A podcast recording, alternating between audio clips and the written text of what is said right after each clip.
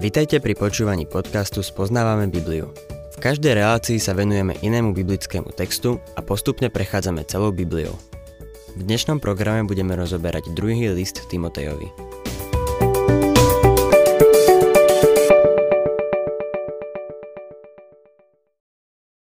Milí poslucháči, otvorme si druhý list Timotejovi, 4. kapitolu, 6. verš. Pavol tu vydáva svoje svedectvo zo smrteľnej postele a píše svoj epitaf. Podľa mňa je to jeden z najúžasnejších výrokov v Božom slove. Budem čítať po 8. verš. Ja mám byť už obetovaný. Nastal už čas môjho odchodu. Dobrý boj som dobojoval, beh som dokončil, vieru som zachoval. Už mám pripravený veniec spravodlivosti, ktorý mi dá vonen deň pán, spravodlivý sudca, no nie iba mne, ale aj všetkým, čo s láskou očakávajú jeho zjavenie. Ja mám byť už obetovaný. Ak by ste išli v Ríme do tej popravšej miestnosti, videli by ste krvavú scénu. Hnusilo by sa vám to, keby ste videli, ako si kladie hlavu na klád a ako ten veľký, statný a brutálny rímsky vojak dvíha tú obrovskú čepeľ a potom jedným švihom oddelí hlavu od tela. Hlava padne do koša na jednej strane a na druhej strane padne bezvládne a chvejúce sa telo.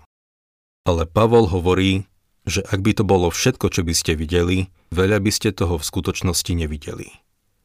To popravisko je zodou okolností oltár a jeho život je vyliatý ako liata obeď. Tento rečnícky obraz Pavol použil už v liste Filipanom, keď bol zatknutý a nazdával sa, že ho čaká smrť. Tam v druhej kapitole 17. verši píše Ale aj keby som mal byť vyliatý pri obete a bohoslužbe vašej viery, radujem sa. A radujem sa s vami všetkými.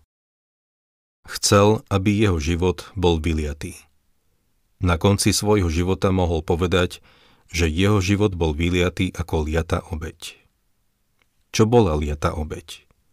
Izraelitom Boh nedal špecifické inštrukcie ohľadom tejto liatej obete. Opakovane sa však spomína v knihe Exodus a Leviticus.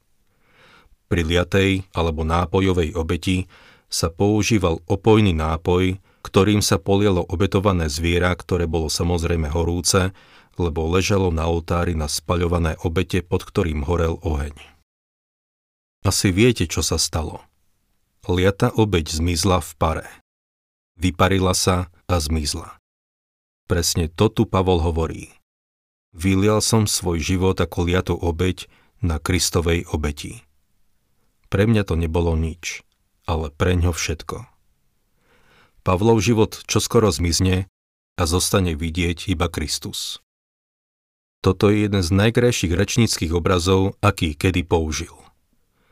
Tak veľa kresťanov túži potom, aby na nich ľudia pamätali a dajú si vytesať svoje mená do kameňa, alebo dajú postaviť nejakú budovu, ktorá bude niesť ich meno. Pavol o také niečo nemal záujem. Povedal, vylial som svoj život ako liatú obeď na Kristovej obeti. Kristus, nie Pavol, má byť vyvýšený. Toto je skutočne bohatá pasáž písma. Pavlov epitaf možno deliť na dve časti. Prvá sa ohliada do minulosti, Pavol sa v nej pozerá na svoj pozemský život tesne pred popravou. Druhá časť sa potom pozerá do budúcnosti. Teší sa na väčší život. Pozemský život a väčší život sú oddelené tým, čo nazývame smrťou. Pavol zhrňa svoj život tromi výrokmi. Dobrý boj som dobojoval. Bol to vojak, dobrý vojak. Pustil sa do boja a zvíťazil. Teraz na konci svojho života hovorí Bol som vojakom môjho spasiteľa. Milý poslucháč, všetci veriaci by mali zaujať tento postoj. Pred nami je boj a každý kresťan by mal brániť Božie slovo a postaviť sa za veľké biblické pravdy. Beh som dokončil. Život nie je iba boj. Je to beh. Pavol bol disciplinovaný športovec, ktorý sa usiloval získať cenu. Počas behu Pavol ovládal svoje telo. Bolo mu podriadené. Snažil sa žiť kresťanský život tak, aby nezlyhal. V 1. Korintianom 9.27 napísal Zaobchádzam tvrdo so svojím telom a ovládam ho, aby kým iným hlásam, sám som nezlyhal. Písateľ listu Hebrejom to v 12. kapitole vyjadril takto. Vytrvajme v behu, ktorý máme pred sebou.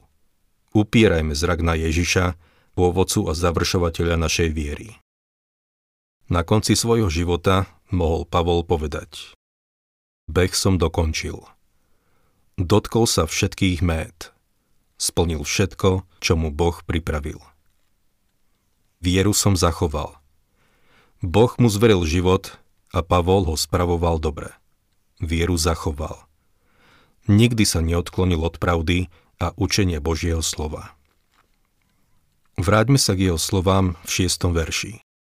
Nastal už čas môjho odchodu. Slovo odchod v tomto verši je v gréčine iný výraz ako ten, ktorý Pavol použil v prvom Tesaloničanom v súvislosti s vytrhnutím cirkvy. Samotný Pavol prechádzal inou bránou. Veriaci, ktorí budú v čase vytrhnutia na živé, neprejdú bránou smrti. V 15. kapitole 1. listu Korintianom píše Nie všetci zomrieme, ale všetci budeme premenení naraz v tom okamihu na posledný zvuk polnice. Keď zatrúbi, mŕtvi budú vzkriesení neporušiteľní a my budeme premenení. V súvislosti so svojím odchodom Pavol používa výraz analysis, čo je niečo úplne iné. Skladá sa z dvoch slov. Lio znamená odviazať alebo uvoľniť. Analysis sa môže vzťahovať na uvoľnenie hocičoho ale v podstate to bol námornický výraz, keď bola loď priviazaná v prístave a mala vyplávať na šíre more. Niekedy na pohreboch počúva. Náš vzácný brat ten a ten. Nakoniec dorazil do prístavu. Prežil život na rozbúrenom mori, ale jeho plavba sa teraz skončila. Doplával do prístavu. Pavol mal ale úplne iný koncept – hovorí tu niečo úplne opačné. Bol som priviazaný v prístave. A takýto je náš život. Ešte sme vlastne nikde neboli. Sme len priviazaní k tejto malej zemi. Pavol hovorí, nepozerajte sa na moju popravu a nech sa vám moja krv nehnusí. Som ako loď, ktorá bola priviazaná v prístave. Keď zomriem, odídem, aby som bol s Kristom, čo bude ďaleko lepšie. Už mám pripravený veniec spravodlivosti, ktorý mi dá vonen deň pán, spravodlivý sudca. Týmto sa dostávame k pozitívnej stránke. Pavol hľadí do budúcnosti. Očakáva veniec spravodlivosti. Veniec je odmena a jedného dňa sa jej dočká. Nemyslím si, že ju už dostal, ale pán ju má pre ňo prichystanú, keď ju začne rozdávať. Na viacerých miestach v Novej zmluve sa spomínajú takéto vence. Napríklad v 1. Korintianom v 9. kapitole vo veršoch 24 a 25 sa píše Neviete, že tí, čo bežia na štadióne, bežia síce všetci, ale iba jeden dostáva cenu? Bežte tak, aby ste ju dosiahli. Veď každý pretekár sa zdržiava všetkého. Oni to robia preto, aby získali porušiteľný veniec, my však neporušiteľný. To je veniec pre bežca, ktorý vyhral beh života. V liste Filipanom 4.1 máme príklad venca, ktorý dostal ten, čo získal životy druhých ľudí. Moji bratia, ktorých milujem a po ktorých túžim, ste mojou radosťou a vencom slávy. Veniec je odmena za to, keď vedieme ľudí k pánovi. Pavol dostane veľa vencov, o tom nie je pochyb. Veniec spravodlivosti je odmena za spravodlivý život a Pavol dostane aj tento veniec. No nie iba mne, ale aj všetkým, čo s láskou očakávajú jeho zjavenie. Odmena nie je za to, akého teologického pohľadu sa držíš, čo sa týka jeho zjavenia. Či pred miléniom, alebo po ňom. Otázka znie. Očakávaš jeho zjavenie s láskou? Očakávať jeho zjavenie s láskou znamená, že ho miluješ. Ach, milý poslucháč, máš s ním blízky vzťah? Už si mu povedal, že ho miluješ? Nazdávam sa, že Pavol to hovoril pánovi každý deň, lebo predtým ho nenávidel a prenasledoval ho. Pre tých, ktorí s láskou očakávajú jeho zjavenie, je pripravený veniec. Myslím si, že žiari jasnejšie ako všetky ostatné. V predchádzajúcich veršoch sme videli náznak víťazstva, ale teraz to už nie je také triumfálne. Pavol čelí realite, v ktorej sa nachádza. 9. verš. Usiluj sa čím skôr prísť ku mne. Prečo to hovorí? Je osamelý. Keď som navštívil tú marmetínsku väznicu, spomenul som si na tieto slová. 10. verš. Démas ma totiž opustil, lebo si zamiloval terajší svet a odišiel do Tesaloniky, Krescen do Galácie, Títus do Dalmácie. Démas odišiel. Nevydržal to teplo. Opustil Pavla a išiel do Tesaloniky, čo bolo celkom ďaleko. Titus do Dalmácie. Neviem, či tí ostatní bratia mali oprávnené dôvody na to, aby Pavla opustili, ale myslím si, že Titus áno. Pavol ho tam zrejme poslal, aby tam slúžil na miesto neho. O Krescentovi neviem dosť na to, aby som sa ho mohol zastávať. 11. verš Iba Lukáš je tu so mnou. Vezmi Marka a priveď ho so sebou, pretože mi bude užitočný v službe. Iba Lukáš je so mnou. Starý dobrý Lukáš bol s Pavlom až do konca. Vezmi Marka a priveď ho so sebou. Pamätáte si, že Pavol nechcel vziať Jána Marka na svoju druhú misijnú cestu? Ale mýlil sa. Teraz hovorí, že Marek mu bol užitočný v službe. A som rád, že to tu vo svojich posledných slovách spomenul. Čítajme ďalej 12. verš. Tychika som však poslal do Efezu. Pavol ho poslal späť do Efezu, lebo bol tamojším kazateľom. Nemohol sa v Ríme zdržiavať na neurčito, lebo mal na starosti zbor v Efeze. V nasledujúcom verši máme niečo objavné. Keď prídeš, prines plášť, ktorý som nechal v Troade u Karpa. Prines aj knihy, najmä pergameny. Pavol prosí Timoteja, aby mu priniesol plášť, ktorý nechal v Troade. Môžeme z toho vidieť, ako Pavol trpel. Bol som v tej väznici v období mája a júna a bolo tam zima. Plášť potreboval pre svoje telo. Prinies aj knihy, najmä pergameny. Potreboval niečo na čítanie pre svoju myseľ. 14. verš Mnoho zla mi spôsobil kováč Alexander – pán mu odplatí podľa jeho skutkov. Kováč Alexander nedostane odplatu, akú očakával. Som si istý, že Boh ho potrestá za to, čo Pavlovi spôsobil. 15. verš Aj ty sa ho chráň, lebo sa veľmi staval proti našim slovám. Pavol ho varuje, aby si pred ním dával pozor. Je to jeden z tých lajkov, ktorý vás ľahko obalamutí a potom vám vrazí nôž do chrbta. Pozor na ňo. 16. verš Pri mojej prvej obrane nikto nebol pri mne. Všetci ma opustili. Nech sa im to nezaráta. Pri mojej prvej obrane. Buď išlo o predbežné vypočutie, ktorým sa otvorilo Pavlovo záverečné súdne konanie, alebo išlo o jeho prvý súd v Ríme o tri roky predtým. Pavol bol vtedy sám. 17.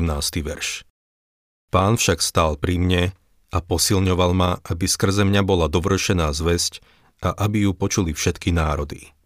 A bol som vytrhnutý z tlamy leva. Pavol prosil Timoteja o svoj plášť, čo bola jeho materiálna potreba. Potom ho poprosil, aby mu doniesol knihy, čo bola jeho duševná potreba. A teraz tu máme niečo pre jeho ducha. Pán stál pri mne.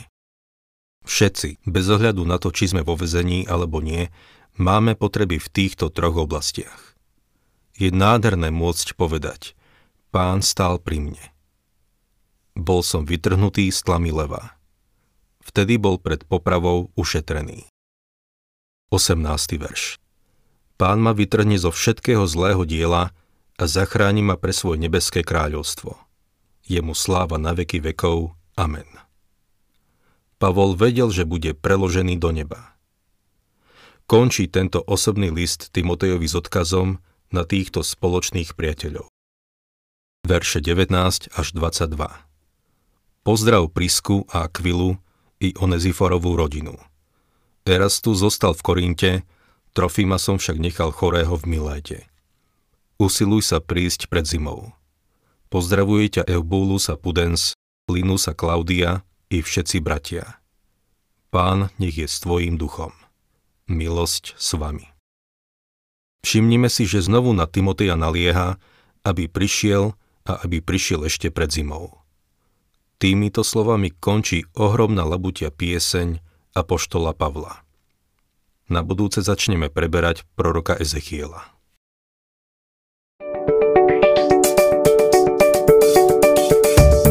Ak sa vám páči program Spoznávame Bibliu, budeme radi, ak ho odporúčite svojim známym a dáte like, alebo nás začnete sledovať na facebookovej stránke Spoznávame Bibliu.